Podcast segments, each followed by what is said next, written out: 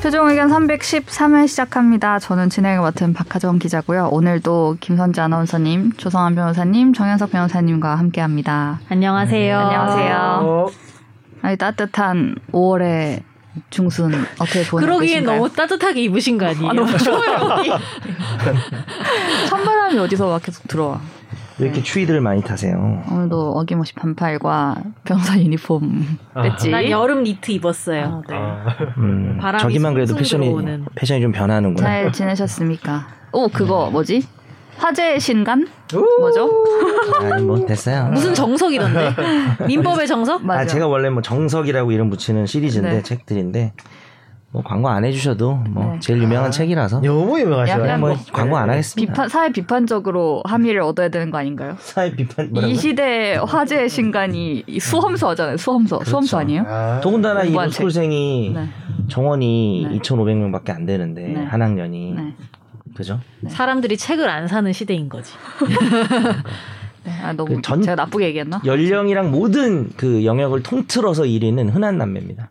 아, 진짜요? 미안합니다. 흔한 그보단 남매 낫지 아세요? 않아요? 그보단 낫지 않아요? 변호사님 흔한 남매 아세요? 그 그 애가 있으니까. 아, 네. 다 하시는 네. 것 같더라고요. 그래서 지금 진짜. 사람들이 그랬죠. 필요한 책만 사나 봐요. 그죠? 뭔가 흔한 책. 딱 그러니까. 아, 필요한 책. 이용할 수 있는 책 음. 이런 거. 그러게 말입니다. 네. 말세요. 갑자기? 말세다. 책이 얼마예요? 한 권에? 파워풀 홀스. 네. 한 권에 얼마예요? 책- 책이요? 네. 한 권에 뭐 싼 거는 2만 얼마. 비싼 걸로 오. 얘기해 주세요. 비싼 거는 6만 얼마. 아. 와, 진짜 책이? 비싸다. 어. 근데 제 책이 되게 싼 걸로 유명해요. 책이 얇아서. 어. 근데 약간 가성비로 치면 좀 비싼 책일 수도 있을 것 같아요. 아. 얇은데 좀 금액은 비싸니까. 아. 음, 제 내용, 책- 내용을 좋은 내용을 많이 담고 있으시니까. 뭐 언제 뭐 언제 봤다고. 로스쿨 민법의 정석. 네, 예. 글쓱도 이렇게. 이제 마스크를 네. 밖에서 많이 벗고 다니시나요? 아니요. 난 아예 안 전 하나도 안 봤는데. 전 밖에서는 거의 벗고 다니긴 해요. 아, 네. 음. 진짜요? 음, 면도 안 하고 막 사람들 만나야 되고 이럴 때 아니면 저는 얼굴을 드러내고 싶지 않아요. 저도요. 그러니까 너무 이제 좋아요, 지금. 나도 여러 가지 너무 편해. 변화가 너무 편해. 이 어, 얼굴- 네. 군중 속의 고독이 너무 편해. 면도를 안 해도 되고 뭐 화장을 안 해도 되고 이랬던 혼자 게 있고 되게 싶고. 불편하니까 그래서 마기꾼의 반대말 뭔지 아세요? 신조어 한번 테스트 뭔 이렇게 모르는. 내, 내미는 게 좋다? 이런 거요? 마해자 마해자 마스크 마스크 피해자 음. 여기 내렸는데 여기가 뭐 더 멋진 거야 네. 코랑 입이 아, 예쁜 마스크를 거야. 껴서 아, 피해들이 봤다고. 봤다고. 하관이 예쁜데. 마해자 아, 마해자. 진짜 드물겠는데? 음. 변호사님 마해자세요? 저요 네 마해자 가해자 가해자 죄송해요. 그냥 무슨 소리야 그냥 이게. 가야죠. 저는 반대로 생각해서 마, 쓰든 벗든 가- 그러니까 마기꾼을 상대하는 사람이 속아서 마해자는 줄.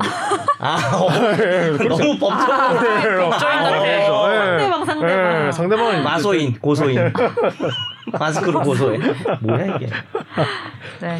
시작부터 이상하네요 네. 즐거운 한 주를 또 이렇게 월요일이니까.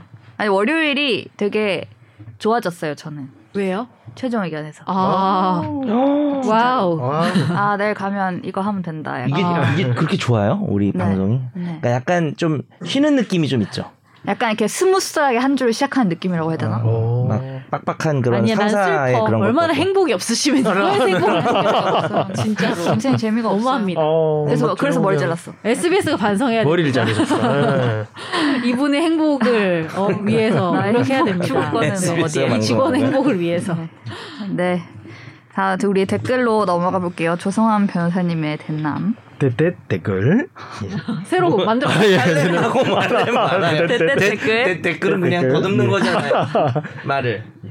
네이버 오디오 클립의 히히님 사전적 정의입니다. 불쾌하다, 못마땅하여 기분이 좋지 아니하다, 수치스럽다, 다른 사람들을 볼 낯이 없거나 스스로 떳떳하지 못하다.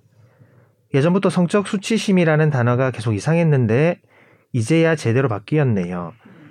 만약에 누군가 제 신체를 몰래 촬영한다면 그건 기분이 좋지 않은 일이지 다른 사람을 볼 낯이 없거나 스스로 떳떳하지 못한 일은 아닌 것 같거든요. 성범죄의 대상이 수치심을 느낀다고 표현하는 건 굉장히 조선시대스러운 발상이었던 것 같습니다. 네, 우리 양양 기준에 이거 바뀌었던 거 예. 그것도 달아주셨고요. 또 다른 분들도 달아주셨죠? 네. NK님 거를 꼭 조성한 변호사님이 읽어주셨습니다. 예, 그러니까. 근데 왜냐면 궁금해서 어떤 톤으로 읽으실지. 예. 읽어주세요. 이 댓글에 대해서 또 NK님은 좀 반대의 의견으로서 법에 수치심이라고 되어 있다. 아, 어미가 다르다니까. 불쾌하면 수치스러운 거냐? 문재인이 불쾌하니 국민의 수치로구나. 시대가 바뀌었다. 페미니즘 아닥해라. 한 소리 하시는 줄 알았어요. 얼쑤 한번 해야 될 어, 것 같아요. 직접 안 해라. 예, 본- 본인이 마치 단 것처럼 잘 어울리시네. 아, 예, 예, 예. 네가 달았지. 어미가 다 달라죠. 네. 그 내용에 따라서. 좀. 거의 뭐 감정을 본인이, 좀 어, 실어서 예. 쓴 거하고 전달. 어. 있는 거하고 똑같은데. 그러니까 이분은 그 뭐죠? 그 우리가 성적 수치심이 아니라 이제 성적 불쾌감으로 된 거에서 좀 그래도 좀 뭔가 환영하는 듯한 뉘앙스였잖아요. 환영을 안 하시는 뉘앙스 아니에요? 님이 그러니까 이제 우리가 페미짓을 했다고 지금.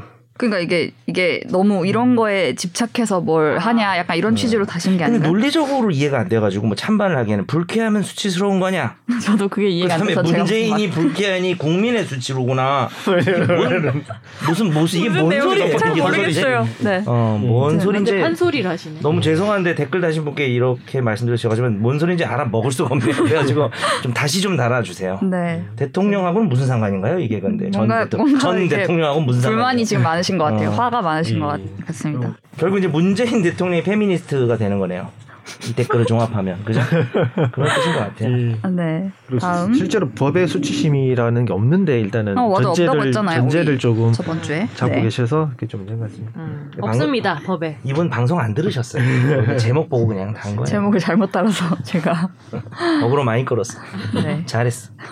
띵호아님, 예, 띵호환이 띵호아, 적절한 타이밍에 또 이거 정말 정말 옛날 옛날에 우리가 아버지들이 쓰는 거 아니에요? 와. 띵호와 수치심은 나의 상대방에 대한 유감이 빠진 단어이고 불쾌감은 그렇게 느끼게 한 원인 제공자에 대한 분노가 포함되어 있는 단어죠. 음. 서로 불쾌하지 않는 않도록 선을 지켜야죠라고 해주셨습니다. 네. 저는 빡치심이 마음에 들더라고요. 어 그때 음. 네. 빡침이라고 많이 뭔가 쓴다고. 네. 화보다 예, 예. 성적 빡치심. 예, 법원 내에서 돌고 있는 네. 불쾌한 거하고도 좀 다른 것 같아. 네.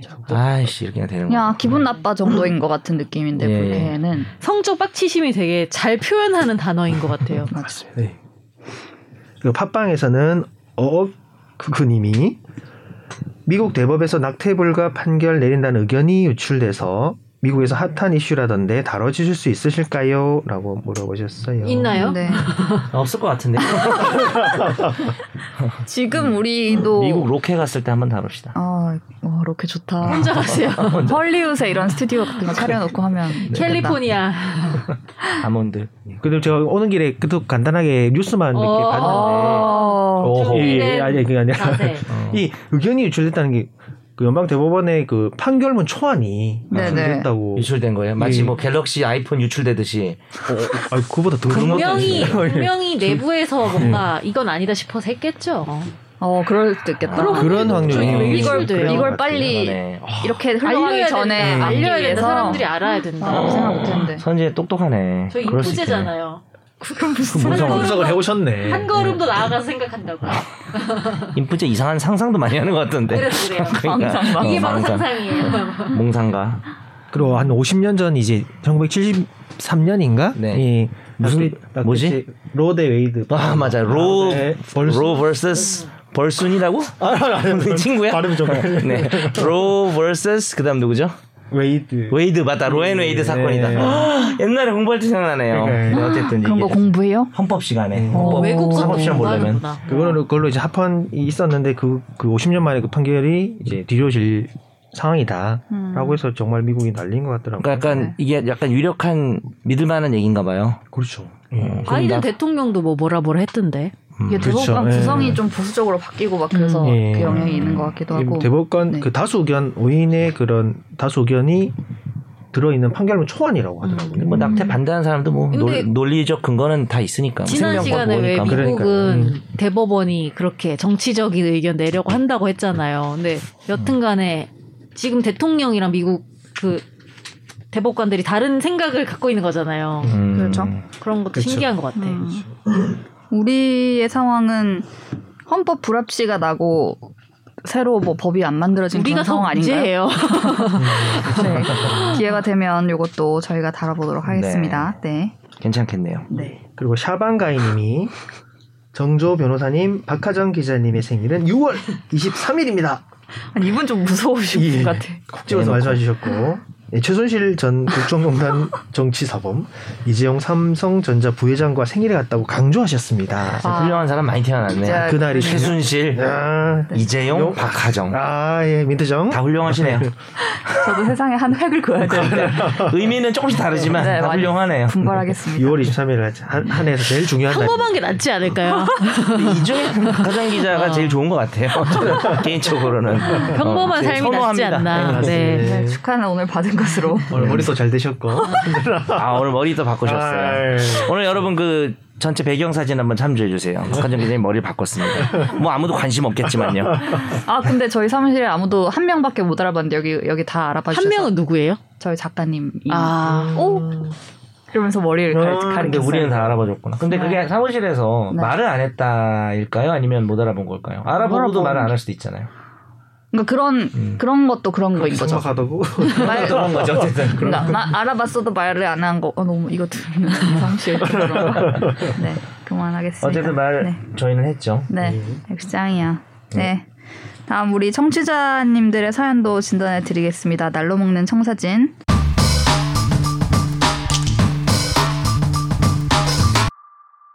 안녕하세요. 저희 어머니께서 작은 상가를 하나 가지고 계신데요. 10여 년 전쯤에 임대를 주면서 당시에 다운 계약서를 쓰셨나 봐요. 월세가 100인데 50으로. 근데 작년인가 임차인이 실제로 신고하자고 해서 그 후에는 실제 금액으로 신고했다고 하는데요. 최근에 이 임차인이 월세를 좀 내려달라고 계속 얘기하는데 10년 넘게 한 번도 올린 적이 없어서 지금은 내려줄 수 없는 상황이라서요. 근데 안 내려주면 처음에 계약서 50으로 쓴 다운 계약서를 신고하겠다고 협박을 하네요. 혹시 그분이 신고하면 어떤 처분이 나오는지 10년 지난 것도 추징이 되는지 또 신고 시에 임차인은 전혀 불이익이 없는 건지 어떻게 하는 게 제일 좋은 상황일까요? 오, 이거는 다운을 해서 세금을 적게 낸 이득을 보신 건가요? 이 그러면 그죠. 이- 이 제일, 제일. 원리가. 그게 세금이겠죠. 그리고 이 음, 처분 자체도 세금에 대해서 네. 뭐 일부 받으실 것 같아요. 어, 그러면 임대인만 어떤 너 왜 이렇게 썼어라는 면서 처분을 뭔가 받으시나요? 그죠. 소득을 받은 건 이제 네. 임대인이 숨긴 거니까. 예, 음. 아, 줄인 거니까. 백- 월, 월 100만 원이면 그 연으로 하면 1,200만 원 중에서 50만 원씩 과소신고를 해서 음. 탈세네요. 연, 탈세. 연 600만 원 정도를 음. 그 과소신고한 거죠. 신고를. 음. 어, 그래서 뭐 처벌이 되긴 되죠. 처벌 과태료? 과태료 정도 음. 처벌일 거고요. 예, 조세방법 처벌법은 뭐 한 억 단위로 이상의 포탈이 있어야지 음. 이제 아. 처벌 받는 이 부분인데 정도는 이제 금액이. 음. 예.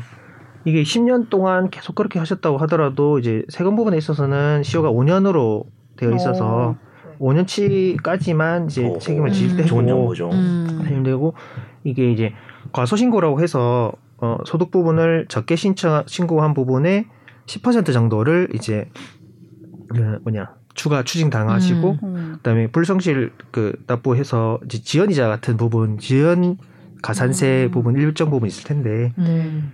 금액적으로는 뭐 크게 부담되실 음, 부분은 아니시고 600만 원 곱하기 5년이면 3천만 원에 몇 프로라고요? 한 뭐 이렇게 대충 계산했을 때 한 10%라고요. 음, 10%그 기본적으로는 그 300인데 음.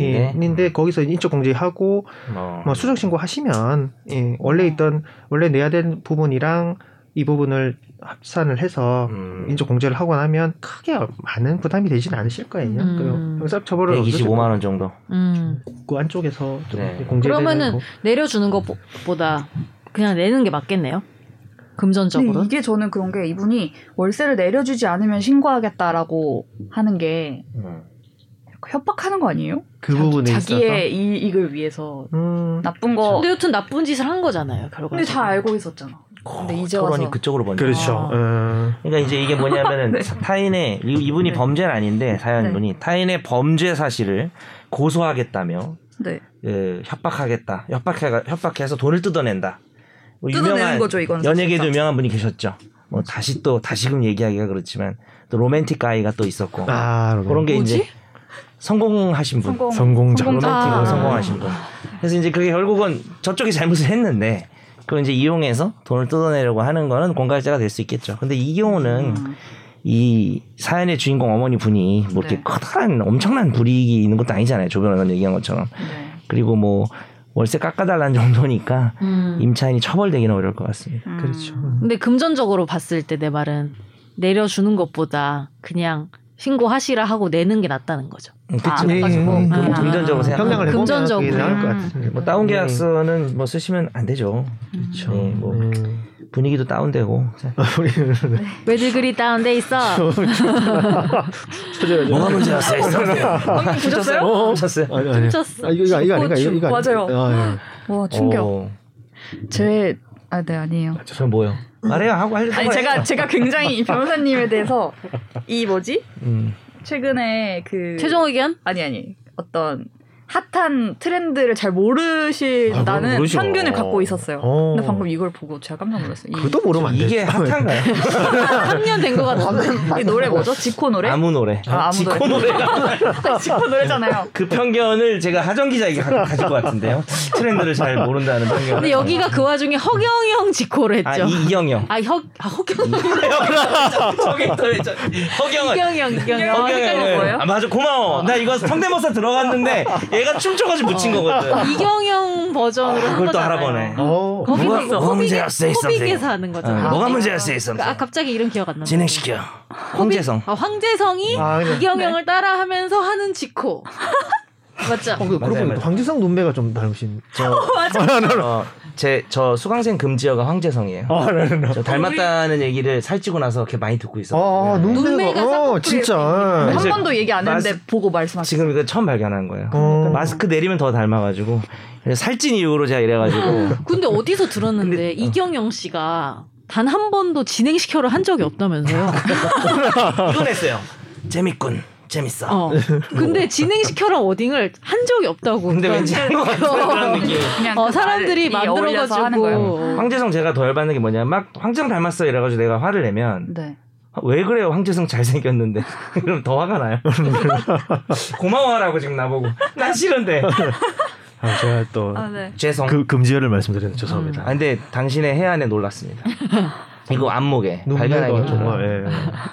우리 얘기한 적이 없나요 황재성 얘기를 어, 이거 안 하는 것 같은데요, 변호사님 오시고는. 7년간 지켜왔는데 아, 예. 당신이 찾아냈어 이게 4층에 오니까 이게 가까운 자리에서 소리 되니까 이게 아이 컨택을 하면서 예, 많은 걸 알게 되네요. 그 테이블 앉는 방식이 중요해요. 어, 네, 맞아, 너 중요해요. 닮았는데 이상한 사람 찾아낼 거야 네 네. 네.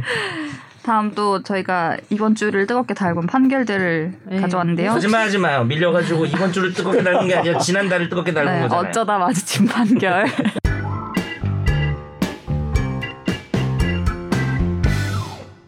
점집을 운영하는 무속인 A 씨는 2017년 손님 B 씨와 C 씨에게 기도나 치성 등의 무속 행위를 하지 않으면 불행한 일이 일어날 것처럼 말하고 돈을 받아 챙긴 혐의로 재판에 넘겨졌습니다. 총 139회에 걸쳐서 약 1억 2천만 원을 편취했고 뺨과 복부를 때려 폭행한 혐의도 받았습니다. 1, 2심은 A 씨의 폭행 혐의도 유죄로 판단했지만 A 씨의 일부 혐의에 대해선 피해자들 스스로 마음의 안정을 위해 지급할 돈으로 볼 여지가 있고 검사가 제출한 증거들만으로는 일반적인 무속행위 한계를 벗어나서 부정한 이익을 취득했다거나 피해자들이 소가 돈을 이- 지급했다고 인정하기 어렵다면서 무죄로 판단했습니다. 그리고 대법원 역시 이 같은 원심을 확정했습니다.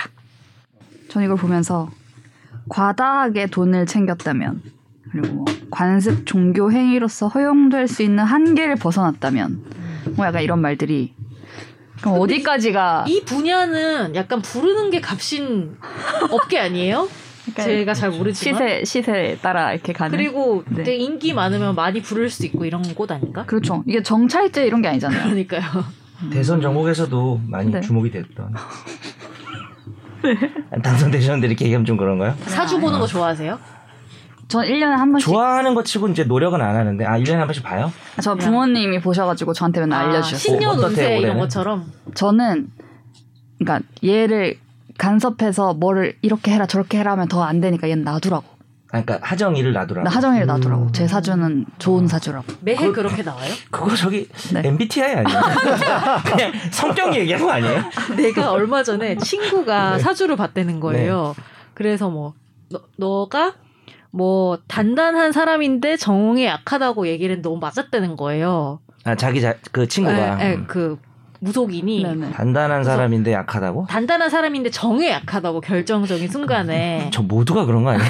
내가 그랬지 그거 너 ISFJ여서 그런 거라고 야 그거 나도 말하겠다 그거 얼마 줬냐 내가 말해줄 수 있다 거의 그랬어요. 그 아. 반엄 효과라고 하죠. 만엄 효과. 그러니까 이제 다 그런 혈액형이나 이런 네. 특징을 사주나 이런 걸 봤을 때 특징이 나왔을 때 "헉, 맞다 나 아. 그런데라고 하지만 사실 네. 누구나 그런 아 부분이 있다. 보편적인 운세는 것 같은 특히 말. 그렇지 운세가 운세 좀 사주 그렇죠. 이런 거는 그렇죠. 변호사님은 잘 보세요 사주 볼 줄 알 것 같아. 아, 예. 제가- 제가 직접 보지 못하고 네. 관심 또 대답해. 관심은 있으나 네. 음. 예, 자주 보고 뭐 그러진 않고요. 아, 그러진 예. 없네 그럼 자주 보는 사람이 네. 결론적으로는 이거는 이, 이 정도, 그러니까 이 A씨라는 피고인이 돈을 받은 거나, 뭐, 실제로 뭐, 예를 들면 구술했다거나, 이런 것들이, 를다 살펴봤을 때, 그 정도는 음. 좀 허용이 되지 않는 정도다. 음. 이렇게 다 사안을 근데 본 건가 1억이면 보죠? 많은 거 아니에요? 것 같은데. 1억이면 많은 거 아닌가? 여러 혐의가 있었는데 이 사기죄에 대해서 아. 유죄가 되고 그리고 그 뺨과 복부를 때려 폭행했다는 그 부분에 대해서도 유죄로 인정을 했고 음. 나머지 일부 혐의에 대해서 조금 음. 일, 부 일부 음. 무죄가 났다 아. 이런 취지인 것 같아요. 네. 예, 솔직히 이제 사안을 되게 자세하게 그 검토를 하신 것 같은데 네. 뭐 솔직히 굿 굿이란 뭐 이런 행위를 하면 그 뭐냐 점집에 가서 뭐 뭐 이게 의뢰하는 분들이 뭐 같이 있는 자리에서 앞에서 보여주면서 굿을 하- 행위하고 음. 이런 행위를 하는데 이, 이 무속인은 뭐 A, B, C가 전혀 없는 상태에서 음. 나- 말로만 어 나 굿을 했다 뭐 이걸 사용했다 아, 안 보여줘서. 예, 예. 그 자신들 앞에서 구술하는 것을 한 번도 보지 못했고 어. 피해자들이 말하는 것은 오히려 피해자들이 직접 구술에 참여하면 부정을 탈 수 있다고 보지 못하게 했다. 그리고 음. 그냥 들어가서 뭐 바디 프렌즈에 대해서 아마 갖고 예, 예, 싶나 보네. 예. 그냥 소리가 틀어놓고 이제 방송 음. 자기 그럼- 좋아하는 클래식 틀어놓고. 너무 이제 그 횟수랑 금액이 아, 비춰볼 때 아. 과도한 금액을 간 상황에서 음. 어, 이 어, 거기에 대한 대가로서 이제 뭐 굿이나 이런 행위들을 하지 않은 걸로 보여서 그냥 기망을 해서 이렇게 속은 피해자들로부터 금원을 편취한 거다. 음. 라고 이제 포섭을 하신 것 같습니다. 음. 또 포섭 나네, 포섭. 그러네요. 사기, 사기다, 이거는. 음. 이 정도는 사기다라고. 예, 예, 예. 음, 그런 거네요. 음. 네, 다음 판결 볼까요? A씨는 무고 등의 혐의로 재판에 넘겨졌는데요. 사건을 담당한 1심 재판장은 선고기일 법정에서 피고인을 징역 1년에 처한다는 주문을 낭독한 뒤 상소기간 등에 관한 고지를 하고 있었습니다. 그런데 A씨가 갑자기 재판이 개판이야. 재판이 뭐 이따위야. 라고 욕설을 하면서 난동을 부렸고 교도관이 A씨를 제압해 구치감으로 이동시키는 등 소란이 발생했습니다. 재판장은 법정 질서가 회복되자 A씨에게 선고가 아직 끝난 것이 아니고 최종적으로 마무리되기까지 이 법정에서 나타난 사정 등을 종합해 선고형을 정정한다면서 징역 3년을 선고했습니다. A씨는 1심 선고 절차가 위법하다며 항소했고 2심은 문제가 없다고 판단했습니다. 다만 양형 조건이 되는 모든 사유를 종합적으로 참작해 어, 1년 낮은 징역 2년을 선고했는데요. 하지만 대법원의 판단은 달랐습니다. 대법원은 A씨에게 징역 2년을 선고한 원심을 파기하고 사건을 의정부지법으로 돌려보냈습니다. 아, 세상에 이런 일이 아하, 느낌이었는데요. 이런 예. 일이, 그러니까 선고를 했는데 뭐 개판이고 예. 하니까 사실 재판이 이- 개판이야? 이것도 사실 거기서 나온 거야. 아, 부러진 라임이 화살- 있으시네. 예. 부러진 화살에서 예. 안성기 씨가 그 실제 인물이잖아요. 수학 교수님. 음. 음. 뭐 그 교수님의 어떤 인물에 대한 평가는 우리가 논외로 하더라도 음. 거기서 이제 사법 피해를 봤다. 그 안성기 씨가 재판이 아주 개판이야. 뭐 이런 식으로 아, 말하고 또 음. 커피는 깨알성 성대모사를 또 넣으셨네요. 아, 아네 오랜만에 하니까 잘 안 되는 날 써고 가라 이거부터 했어야 되는데 써고. 안성기 잘 못해요 제가 예. 그래서 그거를 시전하니까 재판장이 어떻게 한 거야 잠깐만 안 끝났어 갑자기 말해놓고 고칠게. 어, 어, 말해놓고 아, 고친 거죠 이거는 너무 감정적이 감정적이다. 그렇죠 여기 라는 드러난 생각이- 문제점 뭘까요 일단 감정적이다 네. 아. 근데 저 궁금한 게 이 재판장님이 어느 정도 경력이 되시는 재판 왜냐하면 이게 재판장의 어떤 경력에 따라서 조금 성향이나 이런 거도 다에 따라서도 달랐을 것 같아서 궁금해요. 그 제가 뭐 정확히는 몰라도 그래도 판사 생활 뭐 한 네. 20년 정도 하신 음. 분으로 알고 있습니다. 근데 이게 이, 이 징역 1년에 처한다는 말을 하기 전에 네. 그러니까 예를 들면 선고기일 전이라든가 마지막 공판 선고 전 공판 때 이분이 막 재판이 개판이야 하고 막 던지고 막 이랬으면은 이제 선고 날 전에 이제 써올 때 네네. 뭐 아 너무 반성을 안 하고 맨날 그런다 이런 걸 고려해서 세게 할 수는 있는 거잖아요. 뭐 그럴 수는 있죠. 근데 네. 대법원의 지금 설시한 내용을 보면은 선고 절차 종료 전이라고 해도 음. 자기가 지금 선고하려고 했던 걸 변경하는 게 무죄 항용될 수는 없다고 해요. 음. 어, 왜냐하면 이게 게다가 지금 이게 뭐 서- 선고를 하다가 어, 이렇게 잘못 읽은 경우가 있겠죠. 음. 어, 음. 선고하려고 했던 거를 아. 실수로 그거는 뭐 수정이 되는데 네. 갑자기 그때 나타난 태도를 가지고 네. 이렇게 형량을 높이는 것은 부적절한 위법한 데다가 심지어 1년에서 3년을 올렸잖아요. 2년이 올라갔어. 예, 2년이 올라갔다고 할 수도 있고 세배가 예. 그거야말로 됐다고 괘씸죄 아. 아닌가요, 약간? 이게 진짜 괘씸죄지, 괘씸죄죠. 근데 괘씸죄. 원래 쟤는 1년, 기- 기- 난동은 2년 해서 합쳐 3년 이렇게. 난동만으로 난동이 뭐 지금 더 난동이 더 크네. 예, 그러니까 지금 이분이 혐의가 또 적지 않았어요. 여러 개 있었거든요. 어, 그래가지고 그 실제 피고인이. 음. 근데 또 웃긴 거는 항소심에서 별 문제 없다 이런 식으로. 그렇게 할수 예. 다만 이제 2년으로 간 거는 항소심이 음. 판결이 명확히 밝히진 않았지만 아무리 그렇다 그래도 삼년까지는 세 배는 너무 좀 가- 세 배는 좀 가- 넘어간 거 가다. 아니냐 그것 예. 때문에. 그런데 대법원에서는 그냥 화끈하게 선고하다가 이렇게 난동 부린다고 형량 올리는 게 어디냐 음. 위법하다. 변호사가 되게 당황했겠다. 아, 그렇죠. 예, 오다가. 예. 갑자기 갑자기 아, 일년 무슨 일이고 뭐. 아니, 음. 오히려 변호사 할 말이 좀 있을 것 같은데요. 저 때문은 아니네요. 본인 때문이시라고. 그러니까 음. 저는 1년 받아들였는데 네. 본인이 3년 받았네요. 그래가지고 아. 변명거리는 있을 것 같아요. 음. 되게 이제 복잡하거나 이제 고민되는 판결일 때 판사님들께서 이제 판결 선고하는 날까지 양쪽의 판결문을 다 쓰셔서 어. 그날 당일날 네, 상황도 보고 네. 반성하는지를 보고 그 정도로 꼼꼼하다고. 그 이제 그렇게 그렇게 들고 들어와서 막 그런 신- 분 계시거든요. 그런 그, 경우 있어요. 진짜 꼼꼼하다. 그래서 이제 마지막 날 보고 마지막에 최후까지 선고할 때 예, 보고하겠다. 고민을 하시는 어. 아, 그런데 그건, 진짜. 그건 이제 중요한 건 그 전에 선고를 하지 않은 상태에서 고민을 하시다가 그쵸, 최종적으로 골라야죠. 어. 상황을 보고 선고 선고는 최종이라고 봐서 음. 그 중에서 선택해서 선고를 해야 되는 되지. 거고 예 그건 가능하거든요. 근데 이, 이건 문제되는 부분이 선고를 했다가 그 이후에 난동으로 인해서 즉석에서 음. 그냥 이건 급발진이신 느낌이라서 어. 예, 네. 난 난동만 2년을 다 주신 거라 그리고 가지고 또 문제가 예, 뭐냐면 그게 감치를 문제. 하면 되잖아요. 아 그렇죠. 예. 감치라는 어떤 가둬버린 감치가 거. 뭐예요? 법정에서 소란 법정에서 이렇게 모독을 하고 모욕을 주고 하면은 네. 재판장 명령으로 네. 뭐 가둬둘 수 있거든요. 아, 뭐 그런 구치소 식으로 가는 거예요? 물론 이제 근데 그걸로 분이 안 풀린다고 생각하신 거죠. 이 자식은 이거 네, 괘씸죄네. 어, 2년 더 살아야겠다. 그래서 좀 아, 네. 부적절합니다. 이거는 그 예. 네. 어쨌든 이번 음, 판결로 네. 선고 절차가 종료되기 전이라고 해서 무제한 이렇게 네. 해서는 안 된다는 어떤 기준 같은 게 그렇죠. 생긴 거네요. 네. 그렇죠. 음. 알겠습니다. 이, 이 선거를 저희가 한 적이 있었던 것 같은데 그 흔적을 맞아요. 제가 못 찾아가지고 네. 음. 그때도 판사님 좀 너무 심하셨다고 얘기를.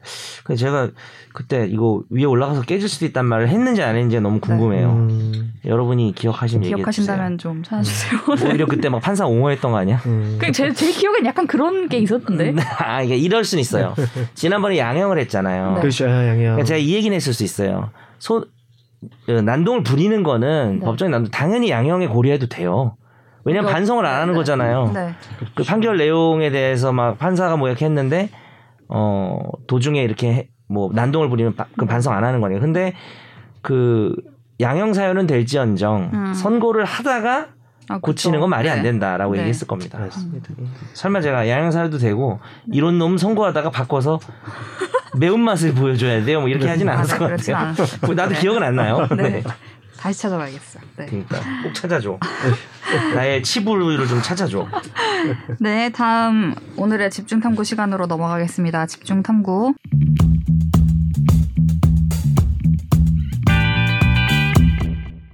네, 푸르른 5월입니다. 날씨가 너무 좋아요. 가정의 달이라고도 하죠. 음. 이제 어린이날, 어버이날 다 지나갔는데 입양의 날과 실종 아동의 날도 있습니다. 음. 5월에는 이렇게 주변에 있지만 우리가 관심을 갖지 않거나 혹은 있거나 이렇게 음. 해서 없는 것처럼 마치 여겨지는 이들을 존중하고 또 기억하고 하는 날들이기도 한데요. 이런 5월을 맞아서 그림자 아이에 대해서 얘기를 해보려고 합니다. 음. 그림자 아이 들어보셨나요? 선생님? 아니요. 네. 네. 이게 최근 몇 년 전쯤에 이제 언론에서 보도를 할 때 그림자 아이라고 이제 이름을 붙였는데 음. 음. 붙인 적이 있었는데 세상에 태어났지만 공식적으로 그 기록이 남지 않은 아이들을 가리켜서 언론에서 붙인 이름이고요. 음. 공식적으로는 출생 미등록 아동을 음. 말합니다. 출생 신고를 안 한 아이들인데 그래서 이제 아이 주민등록번호도 없고 뭐 신생아 예방 접종 뭐 이렇게 의무 교육 통보 이런 것들이 다 안 되는 거죠. 이 기록이 안 남아 있는 아이이기 때문에 사회 테두리 안에 없는 사람이 되는 건데 이런 일들이 어떻게 일어나고 이 문제를 해결하기 위해서 등장한 대안들은 어떤 걸 말하는지 관련 얘기를 나눠보도록 하겠습니다. 얼마 전에 그거 관련해서 네. 어떤 아이가 뭐 하여튼 몇 살 때까지 네. 되게 나이가 네, 네, 많아서까지 등록이 안 됐는데 음. 뭐 음. 부모님을 용서한다고 뭐 그랬나 뭐 용서한다. 그런 그런 내용의 기사도 본 적이 그 아이가 있는데 그럼 꽤 나이가 더 든 거예요 지금 그 말할 정도면 뭐 아니 그거를 뭐그 아, 중학생쯤 된 건가 그러면 그래도 그런 말할 정도 더된 더 됐던 것 같아요. 아, 네. 나- 최근에 제일 사람들이 많이 놀랐던 거는 그 제주도에서 23살, 21살, 음. 14살이었던 세 자매가 아직 출생신고가 안 돼 있었던 음. 사건이 알려져서 사람들이 많이 이제 놀란 사건이 있었는데요. 근데 뭐 학대 이런 건 없었다고 하고 음. 다만 그 어머니가 말을 하기를 이제 남편이 이제 돌아가시고 먼저 혼인 신고 없이 지내다 보니까 출생 신고를 못 했고 이후에 몸이 음. 또 안 좋았고 시간이 더 흐르니까 절차가 복잡해서 하지 음. 못했다. 근데 모두 신고를 안 하신 집안이 이게 있죠. 어머니가 아버- 남편 사망 신고하러 왔을 때 옆에 있다가 네 저희도 출생 신고해야 되는 거 아니에요? 이렇게 얘기하죠 알려줬다면서요. 그렇게 해가지고 음. 알려지게 됐습니다. 확인해 보니까 네. 혼인 신고도 안 되시죠. 네네. 음. 그래서 이제 뭐 의무교육이나 햇- 의료, 뭐 병원 가고 이런 거 하나도 없이 그동안 집에서 책 보고 TV 보고 공부하고 이렇게 하면서 음. 지냈대요. 이제 근데 뭐 당연히 이게 통상의 아이들이 하고 이런 절차는 이제 뭐 거치지는 못한 건데 음. 지금 출생신고는 이분은 이제 어머니가 안 한 케이스인 거죠. 네. 두 분은 출생신고를 한 기억이 나시나요? 자제분들의 출생신고를 한 기억이 본인이 하셨습니까, 변호사님? 어, 좀 기억 안 나네. 그죠? 기억이 안 난다. 내 아. 엄마가 했나 보다 엄마가. 내 칠, 출생 신고 는 누가 했지? 기억이 정말요? 안 나요. 아니, 근데, 근데 제가 진짜 기억력이 안 좋아서 아, 네. 혼인 신고도 기억이 잘 안 나요 지금. 하셨죠? 하긴 다 했어요. 예. 네. 변호사님 그러게요. 기억- 저도 잘 기억이 잘 안 나긴 한데 네. 같이 했던 것 같습니다. 영화 아. 드라마. 같이 했겠죠 아마. 네. 예. 어, 생생하게 네. 기억, 막 감동받고 막 이러면서 신고하진 않았던 것 같아요. 네. 아, 그냥 그래요? 절차다 이것은 그냥 이런 느낌. 나 주민센터 프로세스다. 가서 주민센터 가서 하는 거 맞죠? 그쵸? 네네. 그렇죠. 주민센터가 또 이름이 바뀌었어요. 그래요? 그래서 동사무소라 그러면 옛날 사람이고 아, 음. 야 주민센터가 요즘 말이야. 행복복지센터 그랬더니 이런 요즘 거. 애들은 아, 네. 주민센터도 옛날 옛날 말이에요 이렇게 한다잖아요. 그런 행복복지센터고요? 건가? 하여튼 뭐 주민센터잖아요. 네, 네 어쨌든 우린 그렇게 합시다. 근데 제가 아밀레이스 하지 말고 아. 아밀라지 하자고요 그냥. 요즘 다 아밀레이스로 아밀레이스로 배우잖아요. 너무 충격적이야. 나- 가, 하러 갔는데 다른 일 때문에 네. 네네. 옆에 어떤 엄마가 하러 왔더라고요. 음. 출생신고를. 출생신고를. 네. 근데 뭐 뭐 나눠주던데 뭐 뭐 물건도 몇 개 나눠주고 아, 그러니까 출산을 축하하며 이렇게 뭐, 용품들. 어, 그런 것도 음. 나눠주고 아. 그리고 뭐 이러이러한 혜택 있으니까 받아가세요라고까지 안내를 아. 해주던데. 출산율이 좀 낮아서 아마 뭐 네, 그런 뭐 것들 혜택도 아니면 있나 봐요. 하나 그래서 음. 그것도 받아가시라고 이렇게 음. 얘기해 주더라고요. 그렇구나. 네, 그 동사무소에서 행복 복지- 복지센터네요. 음. 마치 어, 비슷하게 행복복지센터. 맞았네. 난 역시 요즘 근데- 사람이야. 근데 주민센터는 또 쓰기는 아직도 쓰긴 쓰나 봐요. 근데 행복복지센터 왜 말을 이렇게 바꾸죠? 근데 동사무소가 진짜 직관적이지 않아요? 그러니까요. 아니 그게 뭐 음, 나쁜 아, 말, 약간 일본식 말인가 혹시? 아 그런가? 그래서 그런가? 음, 네. 여하튼 아무튼 지금 그래서 현재의 출생 신고 절차는 이렇게 돼 있다고 해요. 음. 혼인 중 출생자의 출생 신고는 부부 또는 모가 하여야 한다. 그러니까 이제 혼인 음. 신고가 된 부부인 음. 거겠죠? 그렇죠. 네.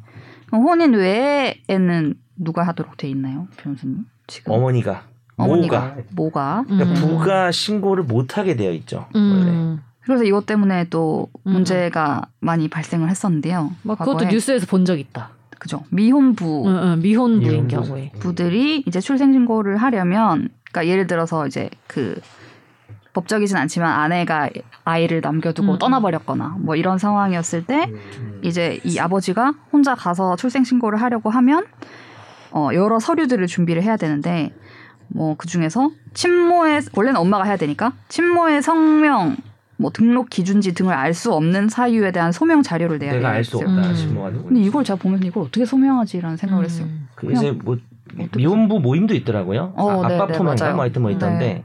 근데 일단 한번 여쭤보고 싶은 게 왜 네. 부는 못하게 했을까? 이게 뭐 부당성을 우리가 논할 수 있는데 네. 왜 뭐만 할 수 있게 했을까? 그것도 사실 이유는 있거든요. 뭐예요? 저잘 그래 모르겠어요. 그게 확실하니까. 그치. 그 그러니까 뜻이 맞죠. 예. 이게 실제 어. 가족법에서는 아, 생물학적으로 확실하니까. 그렇지. 가족법에서는 아, 여성하고 그렇죠. 남성이 음. 네. 다른 부분은 차별이라고 할 수 없는 부분이 있어요. 예를 들어서 어떤 사람이 있어. 내가 성별을 안 알려줄게요. 네. 그 사람은 배우자와 자식들이 있어요. 네. 자식 둘, 형제들. 네. 근데 이 사람이 죽었어요. 네. 그럼 어떻게 돼요? 배우자랑 자식 둘이 상속을 받겠죠. 네. 죽은 사람이 집이 아주 좋은 게 있어서 큰 게. 그거를 이 배우자랑 자식들이 이렇게 협의해가지고 뭐 장남이 가져라. 등기하고 장남이 팔고 막 이랬어요. 근데 이 죽은 사람이 숨겨진 자식이 있었던 거야. 음. 얘가 갑자기 나타났어. 네. 그럼 이 집을 찾아올 수 있을까? 집에 자기 몫이 있을 거 아니에요. 지분이. 근데 이 죽은 사람이 여자면 네. 자기 엄마인 거잖아요. 음. 혼인 외에 자식이 와서 바로 찾아올 수 있어요. 근데 이 죽은 사람이 남자잖아요. 네. 그럼 못 찾아와요. 못 찾아오고 돈으로 받을 수는 있어요. 이게 왜 그러냐? 복잡하게 얘기를 했는데 그 엄마 여성 같은 경우에는 그 애가 이 여성의 자, 저- 자녀라는 게 그 몸에서 나온 출생 기록이 있잖아요. 음.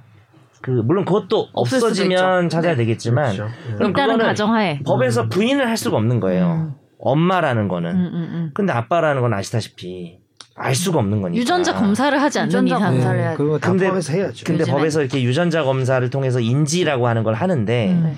그 유전자 검사라는 걸 절대화하지도 않아요. 아 그래요. 정말- 있으면 딱 깔고 근데 게다가 게다가 보지 않아요? 네. 돌아가신 분이면 유전자 검사도 못하는 거 아니에요? 그러기도 하고. 그렇죠. 그러니까 그렇죠. 힘들 수 있죠. 예. 몸에서 나와 나오는 정도가 아니면은 명확하지 않고 그 외관상 명확하다고 음. 하거든요. 그래서 그 남자가 얘가 내 자식이다라고 하는 건 여기서 이 얘기로 돌아와서 네. 어 얘가 내 애다. 근데 혼인하고 출생신고 제대로 안 한 애인데 자기 애라고 이렇게 내가 아빠다라고 신고를 하는 게 네. 사실은 엄마라면 출산 기록이 있을 테니까 음. 근데 바로 믿을 수 저는 있지만. 여튼간 이 법이라는 게 생물학은 아니잖아요. 네.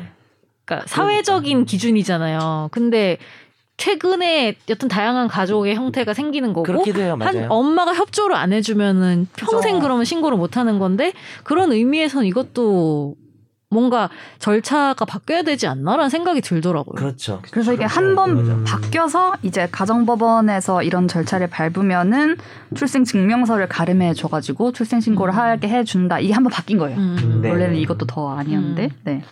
그래서 더 어, 아까 저희가 처음에 이제 지- 제주도의 세 자매 얘기를 했는데 이 이분들은 그래도 아무 뭐 특- 특별한 문제 없이 이제 잘 크셨지만 이 음. 제도에 밖에 있었다라는 거고 음.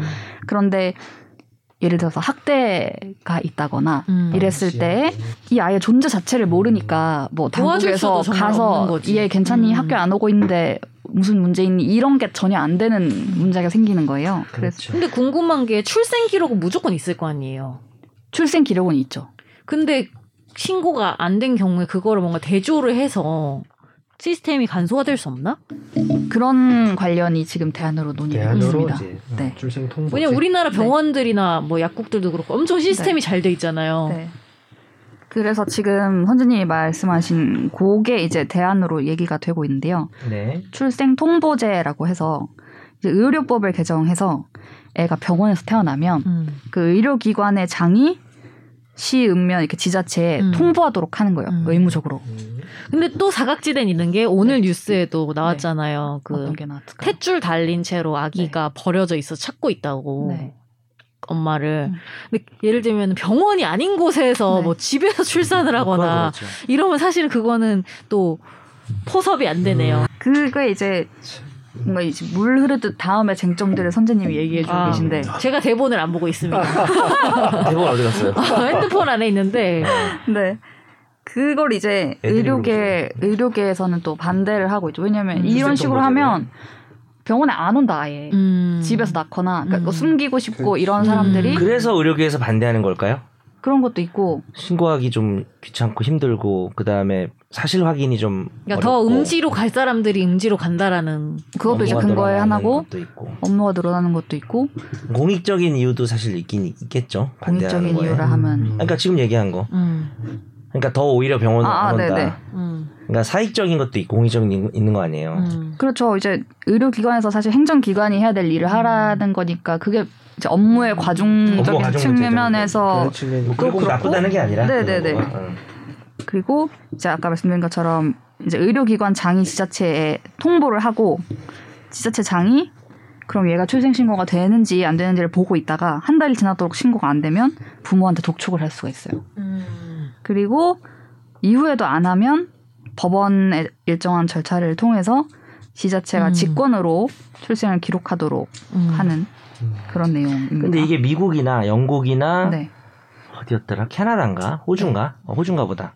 여기서는 하고 있는 제도예요. 음. 어 그래요. 이미 도입된 제도입니다. 음. 근데 이걸 꼭 병원에 부과하지 않더라도 병원의 시스템과 나라의 시스템을 뭔가 결합을 시키면은 뭐 그럴 바로 수도 있겠죠. 나라로 넘어가게 하면은 될 것 근데 같은데. 지금도 좀 그렇게 돼 있는 거 아니에요? 병원에서 안 하면 음. 그죠. 근데 이제 안하 일차적으로는 의- 병원 의료기관의 음. 의무를 부여하니까 음. 그게 지금 음. 의료기관에서는 싫은 거죠. 어. 근데 저는 1차부터 그 시스템을 그냥 연동을 시켜버리면은 음. 나라의 시스템으로 되지 않을까 싶어서요. 그런 얘기가 있어요. 그러니까 그 어쨌든 병원에서 어떤 의료 행위랑 처치가 있으면 그게 이제 뭐 다 기록이 급여 남는 급여 건데. 비급여 이런 식으로 아. 의료보험이 청구되고 아. 그런 걸 받을 때 이제 병원이 그 건강보험 심사평가원에 아. 어쨌든 돈을 받기 위해서 청구를 네. 음. 하니까 어쨌든 아이가 출생해서 이런 약을 썼다 뭐 이렇게 다 되면은 디테일하게 너무 다 넘어가니까 그게. 다 다 알고 있으니 거기서 알아서 해결을 하면 되지 않느냐 아. 병원에다가 새롭게 뭘 부과하지 말고 음. 뭐 이런 얘기들도 음. 있고요. 그리고 또 산모가 정확하게 신고를 안 할 수도 있다. 음. 그럼 우리가 잘못 신고하면 우리가 또 책임져야 되는 거 아니냐. 음. 그죠. 그렇죠. 그게 우려될 게 큰 같더라고요. 것 같더라고요. 음. 음. 음, 그래서 이 이 법, 이 법, 이 내용을 담은 법이 법무부가 지난 3월에 이걸 도입해보자라고 음. 이제 다 만들어서 지금 국회에 발의만 발의만 돼 있는 상태입니다. 음. 아직 뭐 진척은 없는 상태고요. 음. 요거랑 같이 얘기해봐야 될 게 원래 좀 더 예전부터 논의되고 있던 게 보호출산제라는 네, 음. 거죠. 사실 이게 그때 뭐 국민의힘이었나 민주당이나 국민의 그 김 김 김미애 음. 맞아, 맞아. 의원이라고 그분이 한 2년 됐나요? 1년 발의를 했었었죠. 네. 그분이 아마 입양을 해서 아이를 직접 키우고 음. 계신 근데 분이실 이게 건데, 좀 괜찮은 것 같긴 했었는데 그때 네. 이걸 한번 소개를 해주시죠. 이거랑 출생통보제랑 부딪히는 문제가 있는지. 네. 어, 이 보호출산제라는 게 네. 이제 내가 원치 않는 임신을 한 여성이고 한 경우에 그 예를 위기 들면 임신이라고도 네. 하죠. 아 그래요. 음. 그랬을 때 내가 막 신원을 밝히고 정보를 공개하고 막 이런 것들이 굉장히 부담스러울 수 있어서 그게 제일 중요하죠. 또. 네. 예. 그래서 그게 아이를 출산하고 하는 과정에 영향을 주고 뭐 유기를 하고 막 이런 식으로 되지 않기 위해서 자신의 신원을 알리지 않고도 병원에서 출산할 수 있도록 음. 하고 의료기관은 그런 신원 개인 정보를 이제 얻- 얻어도 식별하지 못하게 하고 공개하면 안 된다라는 음. 게 있고요. 그리고 또 하나는 이제 그 아이가 이제 커서 성년이 되, 잖아요 그럼 이제 뭐 엄마가 누군지 알고 싶다 이렇게 음. 했을 때 그런 출생 증서에 열람을 허가하려면 그 부모의 동의를 어머의 엄마의 동의를 받아야 돼요. 그러니까 음. 허가하지 않으면 못 봅니다. 음. 그러니까 이런 몇 가지 내용들이 있는데 그래서 이제 보호출산제 같은 경우는 어쨌든 그 엄마는 비공개가 되는 거고 네. 그 정보가 근데 이제 애는 출생 신고가 되니까 아까 얘기했던 출생 통보자라는 게 한 목적이 그 출생 신고가 안 된 아이들이 학대나 뭐 방임이나 유기가 되는 거를 막겠다는 네. 건데 그래서 사실 보호 출산제랑 출생 통보제랑 부딪힌다는 사람도 있는데 이게 꼭 부딪힐 문제는 아닌 게 그 보호 출산제에서도 애초에 여성의 정보는 노출시키자 비, 어, 비공개로 가지만 음. 아동에 대해서는 그러니까 뭐 부모가 익명인 상태에서 출생 신고를 할 수 있는 거잖아요. 네. 그렇죠. 네. 어쨌든 애가 등록이 되니까. 네. 근데 이게 지금 어느 정도 법안이 지금 개정안이 이렇게 진척이 되고 있는지 잘 모르겠지만 음. 발의만 되어 있는 상태 정도인 것 같습니다. 네. 아직 막 다듬어지거나 막 논의가 되고 있는 건 음. 아니고요. 근데 이- 너무 정말 네. 음, 싱글맘 싱글 데디들도 많고 요즘에는 정말 가족 형태가 다양하잖아요. 그런 거를 반영할 수 있는 뭔가가 필요한 것 같다라는 생각은 많이 드네요. 음. 맞습니다. 왜냐하면은 막 그런 가족에 대한 개념이 예를 들면은 정말 혼자서 크는 사람도 1인 가족이라고 새로 말도 하잖아요. 단어를 음. 만들어서. 네. 그러니까 그런 사람들까지 어떻게 보면 다 시스템 안에 포용을 하려면은 고민이 필요하다. 가장 기본적인 거잖아요. 사람이 그러니까 뭐 낙태는 또 다른 논의라고 생각을 해요. 뭐 임신 몇 주냐에 따라서도 음. 다양한 의견이 있을 수 있는데 태어난 아이잖아요. 어쨌든 음. 그죠? 안 태어나는 게 어, 아닌데. 그죠. 어. 근데 이제 나, 낳은 사람의 문제는 뭐가 있냐면은 이게 위기임신인 경우도 있고 음. 위기임신이 아니어도 이제 경제적 능력이 안 돼서 음. 애를 키울 수 없을 때 근데 그냥 태어난 아이가 이렇게 살아갈 권리는 인정을 해줘야 되는 거잖아요. 그렇죠. 국가에서 좀 음. 생존은 보장해줄 수 있어야 일단 되는데 존재를 하고 있는 아이인데 그쵸. 버젓이. 예. 음. 그래서 그게 뭐 매년 영아 유기가 뭐 100명이 넘는데요. 음. 100건 이상 된대요. 한 2018년에 180건이었나? 하여튼 음. 좀 많이 많더라고요. 그게. 그래서 더 늘었더라고요. 예전보다.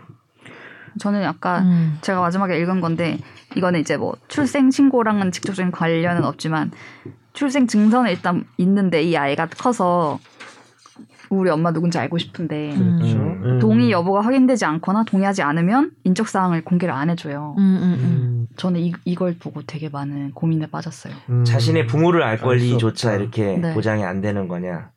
근데 고민, 그러니까 고민이 빠졌다는 게 잘 모르겠다는 거죠. 어떻게 이게 뭐 꼭 잘 보여줘야지라고 해야 되는지 아니면 모르겠죠. 네. 그래 그거를. 이거는 또 이렇게 원하지 않았으니까 끝까지 지켜줘야지라고 해야 그러니까 내가 되는지 네. 어떻게 애가 생겼어. 그러니까 우리가 아주 극단적인 거는 생각하지 말자고 무슨 뭐 성범죄에 의한 뭐 이런 임신 어, 을 네. 빼고라도 아이가 생겼는데 아 나 키울 도저히 이게 안 되고 여건이 안 된다. 근데 얘를 내가 낳을 거고 일단 그 다음에 나는 근데 얘랑 손절하고 싶다. 그러니까 근데 이럴 어, 얘가 날 몰랐으면 정말 좋겠다. 많아요. 그거 정말 많을 걸요. 예, 그러니까 요런 권리가 네, 네. 어, 부모에게 있는가, 특히 여성에게 있는가. 왜냐하면 음, 또 네. 특히 여성이 출산을 하니까 네. 뭐 남성도 포함되는 문제지만 음. 아 그게 좀 어려운 문제인 것 같아요. 그러니까 이게 뭐 해외 입양 아동이나 어쨌든 음. 아동들이 내 뿌리 그냥 어떤 자신의 정체성이나 이런 고민들이 있어서 그냥 그렇죠. 한 번 만나만 보고 싶다라고 음. 하는 사람들이 굉장히 많은데 알그 욕구, 음. 네. 알고 싶은 욕구. 근데 이렇게 막 신청을 했는데 아 원하지 않는데 이렇게 해서 거절당해 음. 그러면 근데 그 다큐가 있었어요. 제가 넷플릭스에서 어딘가 봤는데 음. 프랑스인가 네. 되게 유명한 디자이너인데 네. 그런 너무 좋은 자기가 생각했을 때 네네네. 좋은 집안에 입양이 돼가지고 어. 잘 컸어요. 하지만 네. 하지만 근데 이 사람이 백인 가정에 입양이 된 흑인인가 뭐 이런 음, 경우인 네네네. 거예요. 네. 그래서 어릴 때부터 그런 정체성에 어떻게 보면 안정적인 정체성 형성 못한 거죠. 음. 그 양부모가 너무 좋은 거 이거하고 별개 문제예요. 별개로 왜냐 특히 외모가 너무 다르니까 음. 네. 나는 이 집안 사람이 맞나 이런 생각을 갖고 이제 살았는데 엄청 전 세계적으로 유명한 어. 디자이너가 돼서 이제 찾는 거예요. 네. 어. 아. 근데 음. 결국에 만나지 못해요. 왜요? 그 하여튼 뭐 기록 같은 게 너무 예전이고 어. 뭐, 하여튼 뭐 음. 여러 과정이 아, 있는데 그게 이제 찾는 과정이 일종의 네, 다큐멘터리처럼 한 거기서 거구나. 어, 그걸 과정을 네네네. 그린 건데 엄청 음. 오래 걸리고 막 어. 아, 그거를 서류 허가가 받고 이런 것들도 어, 네네. 근데 거기서 결국에는 엄마가 엄 10대인 거예요. 엄마가 당, 당시에 당시. 당시에 음. 어. 말도 안 되게 그냥 어. 아, 어린 못 찾았는데 못 찾았대요. 결국에는 뭐 흔적을 해가지고 아, 누군지는 찾았어요. 누군- 만나지 못하고 아. 근데 아. 엄마가 정말 어린 엄마였다는 것만 아, 알게 된 알았어. 거예요. 어. 그래서 그냥 어떻게 보면 다큐멘터리적으로는 그렇게 아쉬움을 남기고 끝나는데 거기에서 음. 그 사람의 반응이 이제 그것만으로도 이 사람은 약간 엄마를 이해하게 되는 거예요. 내용이 아, 당시에 약간 음. 어렸구나 아, 엄마가 나이만 약간 봐도 이런 거. 이해할 수 있는 그래서 나도 것들이 그, 있잖아요. 그런 그건 못 음, 봤지만 음. 좀 이해를 할 수 있는 게 아까 하정 음. 기자님이 고민하겠다 했는데 그 아까 내가 둔 질문에 대해서 나는 그냥 인정해도 줘야 되지 않을까. 그러니까 음. 임신을 하게 됐는데 음. 근데 낙태를 하고 싶진 않아. 네. 그거 자기가 선택할 수 있는 거잖아요. 그치. 낳고 싶어. 음. 근데 내가 아까 말한 뭐 10대가 됐든 뭐가 됐든 그러니까 아주 극단적인 상황 아니어도 음, 근데 내가 키울 수가 없어 도저히 음, 이게 되게 무책임하고 신중하지 못한 게 아니라 음. 정말 네. 키울 여건이 안 돼 네. 음. 그러면 낳고 그다음에 나는 이제 몰랐으면 좋겠다라고 말할 권리가 좀 있는 게 아닌가. 물론 그 음. 자녀가 나중에 태어나서 네. 지금 다큐멘터리를 찍을 정도로 정말 TV는 사랑을 싣고 장편이잖아요. 그렇죠. 이걸 찍을 정도로 이상벽 씨가 나왔냐 그랬는데 안 나오는 지금 이런 상황인데 이렇게 길게 찾을 정도로 음. 엄청 그 궁금하잖아요. 그것도 이해가 그쵸. 되거든요. 네. 자, 공감은 내가 뭐들 모르지만 그렇죠. 아 사실. 그죠 제가 겪은 일은 아니지만 근데 그 결국은 그 아 그 엔딩이 되게 듣고 나니까 좀 울림이 아, 음, 있네. 그걸 이해하는 거네. 원더보이라는 다큐예요. 어. 넷플릭스에 있는 원더보이라는 어, 이제 다큐. 오락실에 오락이네. 어. 변호사님은 어떻게 생각하세요? 이 마지막 제가 고민이라고 했던 거에 대해서 음, 저도 권리일까요? 이 정혜석 변호사님 쪽 의견에 음. 조금 가깝지 않나 네. 싶습니다. 예. 일단 이렇게 뭔가를 조금 안심을 하게 해주지 않는다면 음. 태어나지도 못하게 될 그런 생명이 될 수 있으니까 아까 이제 뭐 미국 지금 미국에서 날려나 있는 또 낙태죄 그 위안 부분이랑도 어떻게 보면 일맥상통할 수 있긴 한데 그 산모의 그런 자기 결정권이랑 이제 태아랑 나중에 생명권 이름 예, 생명이 태어나는 아이의 그런 뭐냐, 이후에 생존까지도 생존까지. 생명 생명 넣어 나와서 그러니까 연장이 될 수 아, 낙- 있으니까 낙태는 자- 인부의 자기결정권이랑 생명권의 딱 단순한 음. 문제고 예, 딱 두 개고 근데 태어나 이제 이 문제는 사실은 태어난 이후의 문제까지 포함된 거잖아요. 예, 다 사실. 포함되는 음. 이게 이, 이 출생 미신고 미등록 아동부터 네. 이- 여기가 여기까지 왔는데 지금 작년에 이제 보편적 출생신고 네트워크라는 이 관련한 시민단체들이 모여서 만든 네트워크 단체가 있는데요. 여기서 작년에 발표한 실태조사를 보면은 어, 2019년에 전국에 74명, 2020년에 72명이 있었대요. 발견을 했대요. 근데 이게 음. 아, 미등록 아동. 네네. 등록 출생신고 안 안 된 된 아동. 출생신고 아이들. 안 된. 네네. 근데 이게 이제 아동복지시설, 아동보호 전문기관의 설문조사를 해서 이렇게 된 거고, 뭐 예를 들면 그냥 진짜 집에 있, 는 경우, 뭐 음. 조사에 포함이 안 된 시설 등에는 더 많지 않겠냐라는. 그 제가 아까 말한 건 네. 유기. 그죠? 등록이 그죠. 네. 돼도 이제 또 등록하고 유기할 수도 있으니까. 그렇죠. 네. 그건 이제 뭐 180건쯤 됐었다 그러더라. 2018년도인가는. 생각보다 많더라고요. 근데 음. 네. 그게 숫자로 얘기하니까 좀 그렇긴 한데 이게 뭐 100건이면 많고 50건이면 적고 그런 건 아니거든요. 사실은 그죠? 그냥 아. 네. 예, 보호를 못 받는 거니까. 네. 이렇게 음. 존재하는 아이들이 있고 또 어쨌든 뭐 꼭 학교를 가라 병원을 가라 이런 상황을 떠나서 어쨌든 네. 음. 존재를 하면 그거에 대해서 다 사람들이 이제 인정을 하고 어, 더 음. 좋은 환경에서 뭐 이런 같이 이야기들을 할 수 있어야 되니까 네. 근데 제가 좀 다른 얘기일 수도 있는데 네. 어떤 레즈비언 부부가 네. 쓴 에세이 같은 걸 봤는데 거기서 보통 우리가 그 가족 형태를 정할 때 나라에서는 그게 여튼간에 국력이고 세금이니까 사실은 출생이 필요한 거잖아요. 나라 국가의 입장에서는 네. 좀 더 많은 사람들이 계속 이 나라를 굴러가게 만들어야 되잖아요. 근데 어떤 얘기를 하냐면 자기는 출생 아 그 혼인 신고를 너무 하고 싶은 게 자기는 세금 낼 준비가 돼 있다. 음. 근데 왜 우리를 포섭을 안 해주냐. 되게 그 반 농담으로 막 웃으면서 얘기를 한 거긴 하지만 음. 근데 저는 그러니까 시스템 안에 좀 더 많은 사람 포함시키는 게 되게 중요하다고 생각하거든요. 음, 그 네. 왜냐하면 일단 아까 말씀하신 것처럼 안 태어난 것만 모르겠는데 음. 이미 태어난 사람들에 음. 대해서는 최대한 많은 사람을 시스템에 들이는 게 나라 입장에서도 저는 좀 더 이익이 되지 않나? 음, 왜냐하면 어차피 출생률은 떨어지는 상황이잖아요. 맞습니다. 소위 정상 가정 내에서의 네, 네. 출, 출생률은 그렇죠. 그렇다면 점점 인구는 줄어들 텐데 좀 더 현존하는 많은 음. 다양한 사람들을 포함시켜서 그게 국력 아닌가라는 생각이 그들이 또 입양을 하고 이렇게 할 수도 있고 출산 장려와는 별도로. 네. 왜냐하면 출산 작년은 솔직히 힘들잖아요 지금 현실적으로요. 왜냐하면 이대로라면은 출산율이 더 오르기는 솔직히 힘들잖아요. 노력은 해야겠지만 근데 그것과 네. 별도로 음. 이미 있는 사람들을 시스템 안에 넣어서 좀 더 그거에 에- 상응하는 음. 국력을 기르는 것도 중요하지 음. 않나라는 생각이에요. 네. 네. 네. 이게 결국 출생 통보제나 뭐 보호 출산제나 지금 계속 계류 중인 거잖아요. 네 지금 근데 국회에 발의가 어, 뭐 돼 있는 중요한 상태입니다. 법도 많고 해야 될 법도 많은데 네. 그 안 되는 것들이 뭐 오죽 많겠죠. 뭐 차별금지법도 그렇죠? 있고 네. 사람마다 어떤 법이 제일 중요하다는 다 다를 것 같고. 네. 어, 근데 우리가 방송을 할 때마다 네. 이 법을 빨리, 빨리 개정해야 좀 될 것 했으면 같다는 게 너무 좋겠다는. 늘어나는 것 같은데 지난주에도 뭐 하나 했던 것 같은데. 네. 국회의원들이 바쁘겠네요. 네. 어쨌든, 어쨌든 이 문제가 계속 돼 있어서 아이디어들로 나왔던 지가 꽤 됐기 때문에 출생통보제도 그렇고 그렇죠. 몇 년 됐죠? 한 벌써 네. 2년 넘은 것 같은데. 예. 네, 어떻게든 합의점을 찾아서 좀 진행이 됐으면 하는 하지만 바람입니다. 지방선거라는 거. 진짜 내가 제가 봤을 때 여기서 제일 현실적인 사람이에요. 선생님. 지방선거와 청문회. 나는 다, 네. 사람들이 있다. 네. 저희는 다음 주에 또 흥미로운 이야기들로 그러니까요. 찾아뵙겠습니다. 우리 계속 이런 네. 걸로 하자고요. 예. 네. 네. 감사합니다. 감사합니다. 나도 법률 전문가 세상만 사법으로 재밌게 풀어내는 여기는 최종 의견 최종 의견 최종 의견 최종 의견으로 오세요 고품격 법률 팟캐스트 여기는 최종 의견